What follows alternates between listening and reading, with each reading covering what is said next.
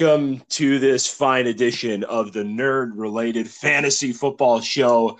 Uh, we are so excited to be here. It is Thursday, August 19th, about 7:55 p.m. Central Standard Time. So anything that happens after this point uh, that we don't know about, you can't hold it against us. And by us, I mean this is Matt Farley, and alongside uh, me virtually is uh, the man, the myth, the legend, the smoothest head in South Milwaukee, AK 47, ranking number eight on the charts, but number one in your hearts. Andy Andy, what is happening, my man? What is going on? I appreciate the, the very genuine ha ha ha. Uh, introduction. For those who don't know, I was at Ginuwine concert last week, and the joke goes on. But life oh is good God. right now. I'm wearing a Jaire Alexander jersey. I was watching Matt Saracen fling the ball around on Friday Night Lights, and then Ooh. Matt Jones flinging the ball around. But football is on. Life is good. Yes, it is finally here. It is football season, which ultimately means it's fantasy football season. And you've come here to get some fantasy gall darn football advice. Uh, hashtag white boy talk. Um, so tonight we're going to be talking about uh, a couple of our favorite players in the draft and why we really like these guys. They're names that you might have heard of so far this fantasy season, but at the very least, Andy and I want to tell you why you're hearing these names. And uh, we're also going to talk about some of the big fudge breaks, big questions, and bold predictions that we have uh, with whatever time we have left. But first, Andy, I got a question for you, my man. Um, we got a lot of loyal listeners out there. Do you think that we have only die-hard fantasy players listening to our show? You know, I think that's it's a, it's a trick question in a sense. I really don't know if there are diehard fantasy players anymore with all the various leagues that are out there. You have seasoned veterans who have played fine redraft their whole life, learning what dynasty is. You one included, um, and individuals like myself who played dynasty and redraft for their whole life, and now they're diving into uh, dynasty best ball and guillotine leagues. So I think there's a wide variety of individuals now, and not really any true fantasy pros as we're evolving the sport. Yeah, yeah. It's almost like everybody's um, not behind, but everybody's learning every day. And um, you might be one of those people that's trying out a new league format this year. You might be somebody who's trying redraft leagues for the first time. Hell, you might be my wife trying uh, fantasy football for the second time of your entire life. So, because of that, we feel like we owe everybody something.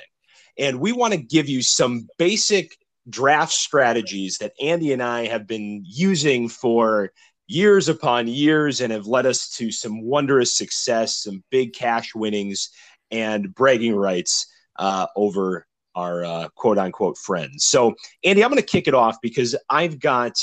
I've got kind of a basic one, and I think it's a good it's a good strategy to sort of kick off uh, the conversation. But I want to ask you another question, I guess. Um, Andy, did you ever take a public speaking class in high school? I unfortunately did. It was one of my worst classes I had to take. Awesome. Awesome. I'm hoping you would say that. And Andy, what what was the number one thing that you learned in speech class? As weird as this sounds, picture everybody in their underwear. It makes me feel more comfortable. It never seemed right, but that was what I was told. Now that is the right answer, but that wasn't the answer we were looking for here. You're not wrong, but you're not right. But I, I don't know if you've watched a lot of TED Talks. Actually, I know you have, Andy, but for those listeners out there, if you listen to a TED Talk, it's a conversation with the audience. It's somebody who clearly knows the topic uh, a fair amount and knows how to communicate it in a conversational manner. They're they're not scripted. They know kind of what they're going to say, but they don't know every word for word phrase and every beat and motion that they're going to make in their speech. And in a lot of ways, I think fantasy football drafts are like giving a public address. You're going to fail, or you're not going to be as genuine uh, as you would if you if you if you just kind of went in with talking points and sort of knew the topic. As a fantasy player, don't don't have some hard set plan or strategy. I think there are a lot of fantasy players out there that try to think, okay, round one, I'm going to take a running back. Round two, I'm going to take a running back. Round three, I'm going to do this, and so on and so forth. Or have players that they're going to take in every round. You don't need to have this this hard set game plan going in. Have just a, a general sense of what you want to do.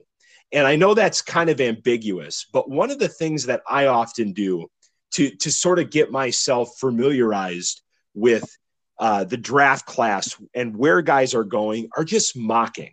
Mock drafts are simple. It, it's a great way to learn uh, really what ADP looks like. And all of these sites now have various settings where you can have the computer draft based on ESPN's rankings or ESPN's ADP or cumulative ADP and all of these things. Um, and, and frankly, you can do mock drafts just about anywhere. And it doesn't take you three hours like a normal draft. I do them when I'm on the crapper. I do them at work. I do them in my car driving to work. It's probably not safe.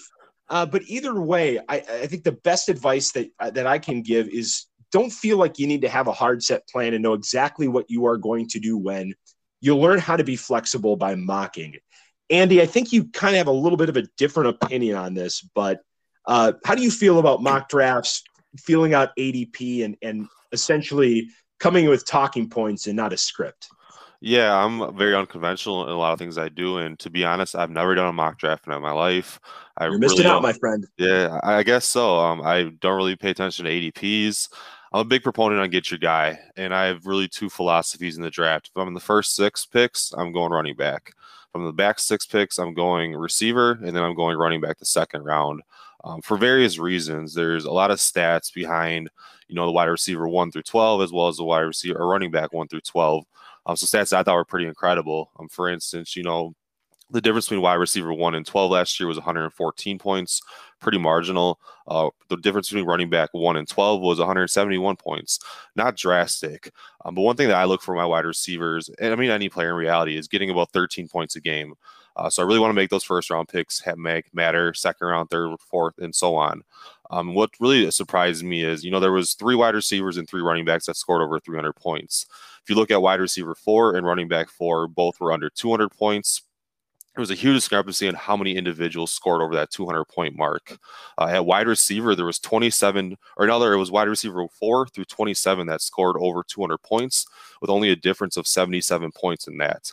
So you're talking about DeAndre Hopkins to Cooper Kupp, everybody in between. Uh, and some things I like with it as well is there's a lot of wide receivers that I think will explode this year that were below that 200 point mark. Um, you have Tee Higgins, you have Chris Godwin, Brandon Aiyuk, um, all individuals I'm sure Farley, as you would agree, could have huge seasons and score over that 200 point mark.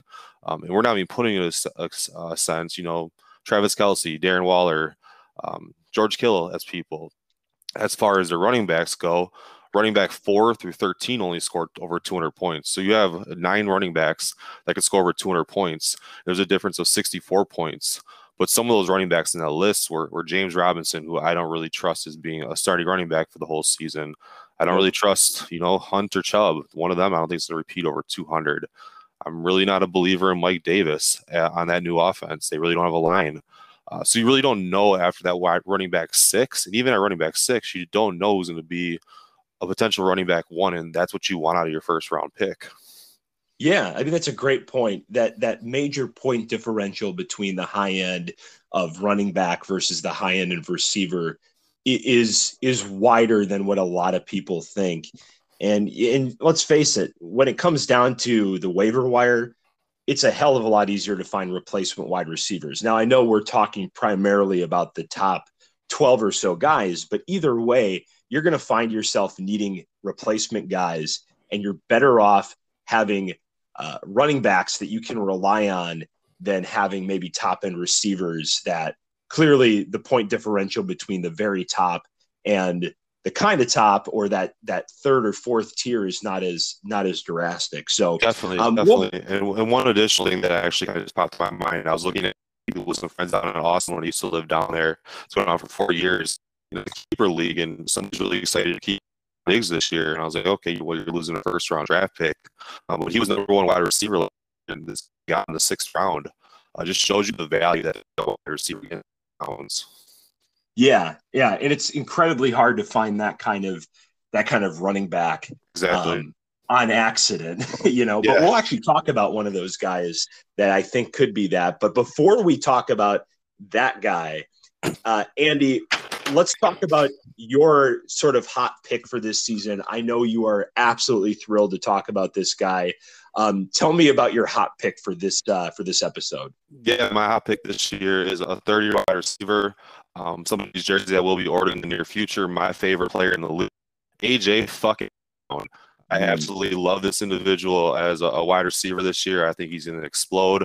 Um, it has real potential of being, you know, the Stefon Diggs this year of scoring huge numbers, potentially the first time over 400 points this year as a player. Uh, I did a little deep, deep diving into him besides, you know, just my love for him. But to look at some real stats, you know, I'm a big individual on stats and knowing about the player and what they've historically done, and then just what they've done compared to uh, some of their individuals and peers at their same position. Uh, and some of the stats were just insane to me, Farley, looking at this. If you had to take a guess, where do you think he would land in total targets um, last year out of all wide receivers? Oh, well, he finished pretty well. So I'm going to say probably like, I don't know, top 12. Yeah, how would you how would you feel if I told you it was 30th in total targets last year? I'd be surprised and I'd call you a goddamn liar, but well, I know you did your homework. Yes, yeah, it was it was wild to see that he was 30th in total targets. And seeing some of the individuals that he was behind was even more shocking. You had Cole Beasley, Chase Claypool, Cooper Kupp, Brandin Cooks, who I don't even know if he played all the games last year. Uh, Juju Smith Schuster and Robert Woods, all good players in their own rights, but they don't have the potential that AJ Brown does with his yards after catch. Um, then you had individuals with you know one less target than him, like Michael Gallup, AJ Green had two less targets than him. DeVante Parker with three less. Again, good players, but nobody that should be in the same tier as targets as AJ Brown. To put in perspective, the leader, Stefon Diggs, had 166 targets last year. So we're talking a huge difference in those number of targets. And the thing that surprised me was just the number of points he had with that little of targets. So you have guys like Keenan Allen, who's a target monster. He had 31 more targets last year, but Keenan Allen had three less points than AJ Brown. Tyler Lockett had 26 more targets with only 16 more points. And the Allen Robinson, you know, with 17 more points on 45 more targets is not a huge discrepancy. One thing I like looking at my my wide receivers is somebody that can get yak yards after catch. That's mm-hmm. something he does. He demonstrates that with the points he has and the little targets he has. He wasn't leading the league in touchdowns like you had Davante Adams that greatly skews your numbers. No disrespect to Adams, he's phenomenal, but it's going to be hard to repeat in that number of touchdowns this year. Uh, some other things that I looked at too that were shocking. Their offensive line had zero injuries last year which allowed Derrick Henry to have the season he had. I, I don't foresee mm-hmm. Derrick Henry going over 2,000 yards again and having as many touches as he has. For another reason, is their defense is atrocious. Uh, last year, their defense ranked 24th in the league uh, in what they did, and they really didn't make any key additions. They added a Bud Dupree, who's coming off an ACL injury, and last year he played on a defense that was pretty stout. So there was a lot of individuals avoiding him when they were blocking because you had to worry about T.J. Watts.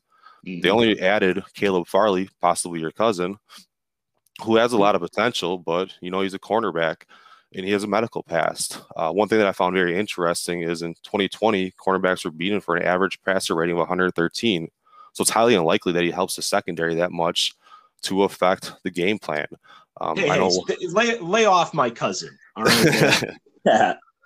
Yeah, so I mean, it, when you have a negative game script, and what traditionally means it's going to be higher scoring games. So I want a wide receiver that's going to be in that package. Um, and another shocking thing to me when they lost Corey Davis and they lost some other individuals, their number second in the number of vacated targets this year with 215 vacant vacated targets. Yeah, they added Julio Jones, but reality is Julio Jones doesn't stay healthy. He might get an additional 100 targets. You still have 115 targets to go around, and that's not even taking into consideration that Derrick Henry probably will not have as many carries as he had last year. Uh, so for me, a huge buy, a potential wide receiver one is AJ Brown. Yeah, I mean, you you make such a great point. I, I think just the efficiency numbers alone it should be telling of, of just how impactful he can be. Like, yeah, Tyler Lockett, Allen Robinson, Keenan Allen, they're not finishing as high in in, in rankings as AJ Brown, but that should just speak to how much better AJ Brown is uh, than those tier three guys. We just talked about how little differentiation there is between the top wide receivers and, and guys you can pull in the middle rounds. If you're going to take a top end wide receiver, AJ Brown clearly is somebody that has stood out amongst the group Um, and looks like he's going to do it again this year. So solid, solid bet on AJ Brown. I, so my pick is somebody that you've probably heard of already uh, a little bit, especially after some of the preseason games uh, so far, is somebody that's kind of standing out. But this guy stood out to me after I uh, listened to a podcast by JJ Zachariason and read a, a complimentary article where JJ uh, Zachariason, you should check him out on Twitter. Uh, his website is numberfire.com. Basically, did a data driven study to identify breakout running backs by, and I don't want to go into too much detail here, but basically by looking at how a player's ADP is relative to their out point output and then seeing who greatly exceeds that point output.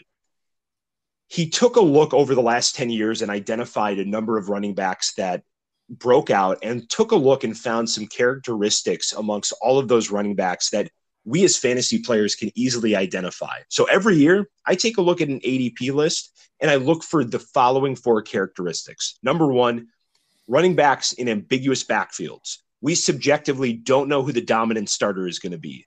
Think about San Francisco. Raheem Mostert seems like he's going to be the starter, but Trey Sermon could end up in the end really being the primary back. That's an ambiguous backfield. You're also looking for a, a running back that's obviously being drafted in the mid rounds, six through nine, that has a teammate that's being drafted according to ADP relatively close. So let's say you've got a running back that has an ADP of 65 if he has a teammate that's anywhere between 60 and like 102, that's a good sign. That fits that characteristic. However, characteristic number three, that you're looking for the running back out of the two that has the higher ADP. So we're taking a look at that guy who's at 65, not the guy who's at 75 or 85. We want the RB1 according to ADP, even though it's an ambiguous backfield. So hopefully that makes sense. The fourth character is somebody that has pass catching ability. So I took a look at this year's ADP list and I found somebody that really stood out to me, not just because they fit this mold, but there are a lot of circumstances and forces that make me think that this guy is going to have a fantastic year. And that's Javonte Williams from the from the Denver Broncos. So for quickly, how does he fit these characteristics? Number one, he is definitely an ambiguous in an ambiguous backfield, tongue twister. Uh, I know a lot of people are saying Melvin Gordon, Melvin Gordon. We're going to talk about Melvin Gordon in a second. It's not as clear as you think it is. It's ambiguous, especially to me. Secondly, their ADPs are very close. They're in the sixth to ninth rounds, and Javonte Williams has the higher ADP versus Melvin Gordon. Now, the fourth characteristic, the pass catching bit, is a little bit difficult because he's obviously a rookie. So we got to take a look at what he did in college. And in 11 games last year, Javonte Williams had 25 catches. That's roughly three catches per game. That's a decent average. Stretch that over 15 games, he's in the high 30s, 40s. That's a decent uh, catch rate for for a, a running back, especially a running back who starting off is in an ambiguous backfield. He's also getting primed up by his coaches as somebody who's really good in pass protection. So there's a good chance he's going to be in on third downs uh, with the capacity to be a first and second down running back. But what else is in Javonte Williams' favor that makes me like him so much? He plays for a team that has a great defense. Now, Andy and I always like to go for teams that have bad defenses, or, or I'm sorry, players that are on teams with bad defenses because they're going to play in negative game scripts passing for for both receivers and, and running backs obviously is a good thing. However, having a good defense in this case for a guy like Javonte Williams should help him out. They should be playing in positive game scripts if they've got a good defense, which means more opportunities to carry the ball. And if he's in on third down, he gets catches. The second thing, he, he's surrounded by other pass catchers, and that's not a bad thing. That's not going to take away opportunities for Javonte Williams, it's actually going to help him out. These are all deep threat guys. Tim Patrick, Jerry Jeudy, Courtland Sutton, Noah Fant, they can all stretch the field. That should be a benefit. Also, who's throwing these guys the ball this year? Not Brett frickin' Rypien. Um, it's either Teddy Bridgewater or Drew Lock. And if one of those guys gets hurt, there's a decent backup in place at least. And who knows? Drew Lock might have a great. So either way, you've got a reliable quarterback in that position. Also, they have the second easiest schedule for running backs. So even if Melvin Gordon plays decent, they both can eat. But let's talk about Melvin Gordon for a second and why I why I'm not trusting Melvin Gordon as much this year and why you shouldn't either. Firstly, in the past 3 seasons, two of those seasons he's only played 12 games. And now I know that's not an incredibly low number for running backs, but it's lower than normal. And if he does that again, that's like what three or four free games potentially for Javonte Williams not to have Melvin Gordon there. He finished 14th last year, did Melvin Gordon, in overall running back ratings. Now, that's pretty decent. But think about the fact that he didn't have Philip Lindsay for a long part of the season. And the guy behind Philip Lindsay was Royce Freeman. 14th is good, but I think he could have finished much, much higher given the amount of opportunity he had. And furthermore, you talk about a decline in opportunity. He had a decline in pass catching opportunities. Melvin Gordon had the worst receiving year of his career. Um, not a good sign. He only he only took in nine percent of the target share amongst all of the other receivers there. He's also dealing with a groin injury, which is not the end of the world, but certainly doesn't help his case. And also, Melvin Gordon has hit the prime age of 28, which, according to a Fantasy Pros study, is generally the age of decline for running backs. When conversely, Javonte Williams just turned 21, which is the primary age for running backs. And in fact, that study shows that 21 year old running backs have a hit rate to finish in the top 24 40% of the time. That's the highest out of any of the age brackets that they studied. Um, that should help Javonte Williams. You know what else should help Javonte Williams, Andy? An improved offensive line. They weren't oh, yeah. good last um, they definitely had their rough spots, but they got better as the year progressed. And Pro Football Focus ranked them, I think, 27th at the end of the season. Preseason rankings, they're up to 21. So they're getting better. Dylan Risner got better, and he's going into a pivotal third year. Garett Bolles actually had an improvement in his PFF grades as the year went on. And they're getting Ja'Wuan uh, James back uh, from taking a year off of COVID. So either way, it, it it's not going to be a terrible offensive line situation. And if you're looking for evidence for running backs who performed with bad offensive lines in their rookie season, look at what James Robinson did with the 22nd ranked offensive line, according to uh, Pro Football Focus in 2020. He was what? Where did he finish? Top 10? That's a pretty yeah. good sign for a guy that was undrafted. And I'm going to end with this, and I don't want to go on too much longer. I'm going to post uh, a diagram on our Twitter that basically indicates consistency for rookie running backs. Uh, rookie running backs specifically selected in the early second round. I'll also include a link to the website that I found this on. But pretty much, you can expect the first half of the year running backs who were drafted in the early second round to perform at RB2 numbers or better about 35% of the time. And it's not like there's a big drop off 45% of the time for RB3 numbers. So not bad. You might have a trade piece if he doesn't break out. He's at least going to be startable according to these numbers. Maybe you trade him to the Saquon Barkley guy or the Saquon Barkley owner who hasn't been able to play him very much because he's coming back from injury and on a pitch count. So you've got a real opportunity here with Javonte Williams. I'm going to try to grab him in every draft and again, I'll, I'll I'm going to end with this. Sorry, I'm going to end with this for the second. again, his ADP, and maybe I didn't mention it. His ADP right now is hovering somewhere between 64 and 69, depending on your format. So probably like 67.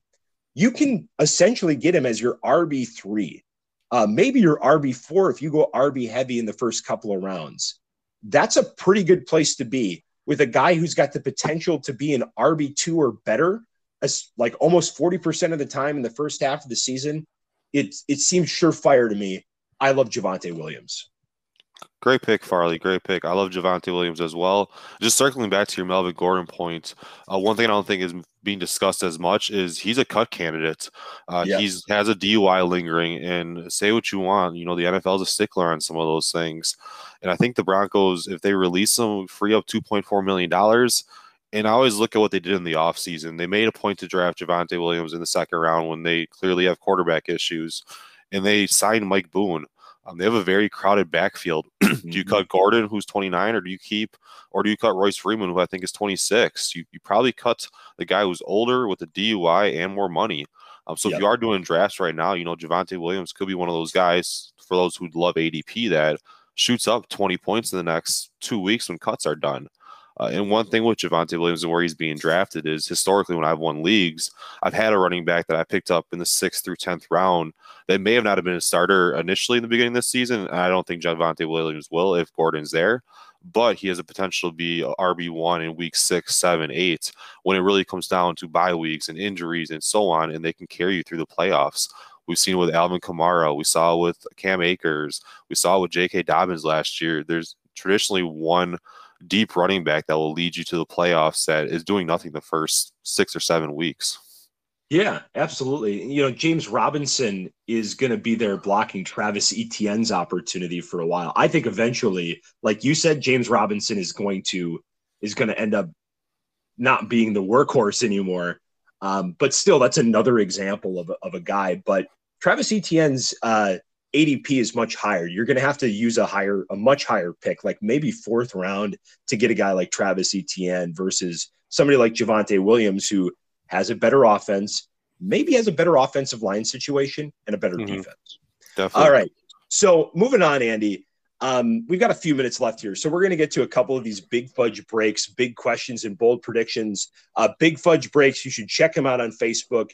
Uh, they're breaking all kinds of great cards. Uh, they do skunk packs in case if you get skunked in a break. They're pretty awesome. Go check them out at Big Fudge Breaks on Facebook. Um, I'm gonna I'm gonna give two questions here because uh, we're coming up on time. First question: Who is most likely to finish as the RB one, the overall running back number one, that is not named Christian McCaffrey? I'm gonna have to go with my boy out of the University of Wisconsin and Jonathan Taylor. Excuse me. Uh, he has six games against the Texans, Titans, and Jaguars this year. Three atrocious defense that you know very well could lo- vault him into RB one status for the whole season with those games. Um, but last year, I mean, he finished with 252 points. I believe he finished at RB five or six, and that's with three games rushing below 10 attempts. Um, so if you have three more games with additional 15 attempts, you know, that could be an additional 100 points and puts them right there at that RB1 status. Yeah, I, I love it. And their offensive line is just so darn good. And, uh, you know, Nyheim Hines is still going to get his work through the passing game, but I don't expect Nyheim Hines to finish. What did he finish in PPR last year? It was like like 23, I think. It was abnormally high. I'll I'll look it up as I'm giving my answer, but um, I think there's a guy in this group that has the volume to do it. I don't know if he will, but either way, this might just be more so uh, advice to go draft Joe Mixon when you can. Joe Mixon is going to get a, a, lot of opportunities this year. And one of the questions that we didn't get to was Antonio Gibson or, or uh, Joe Mixon. I, I might go Joe Mixon here. I think he's all around a, a better player. We know he's going to get a lot of targets.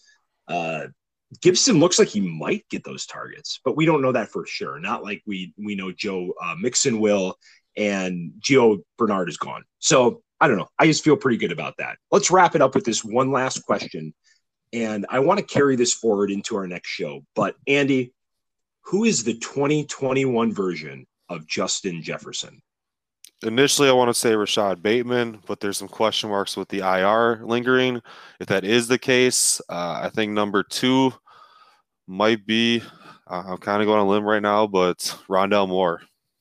Yeah, yeah. I, I, I, I'm glad you said that. It's like we had this conversation recently. Um, we'll talk. We'll talk about Rondale Moore, and we'll talk about a number of other uh, potential breakout wide receivers that we think can replicate what Justin Jefferson did last year. And you can actually help us determine who we want to talk about. So we put out this question on Twitter earlier today who's going to be the new or the 2021 version of Justin Jefferson? Some people have started to comment and, and drop their answers. Andy, I think what we're going to do is try to find, like, I don't know, maybe the top two, maybe three uh, candidates according to our Twitter follows, and we'll break those down uh, and look at the look at the statistics. We'll look at the data. We'll look at the player profiler, and we'll see how those guys actually match up to a guy like Justin Jefferson or the 2019 Chris Godwin. uh, breakout that we saw. So uh, that's going to do it for us uh, tonight. Hope you have a great weekend. We might be back before then. We'll see. But either way, keep it real and uh, go dominate your league. Have a good one, everybody.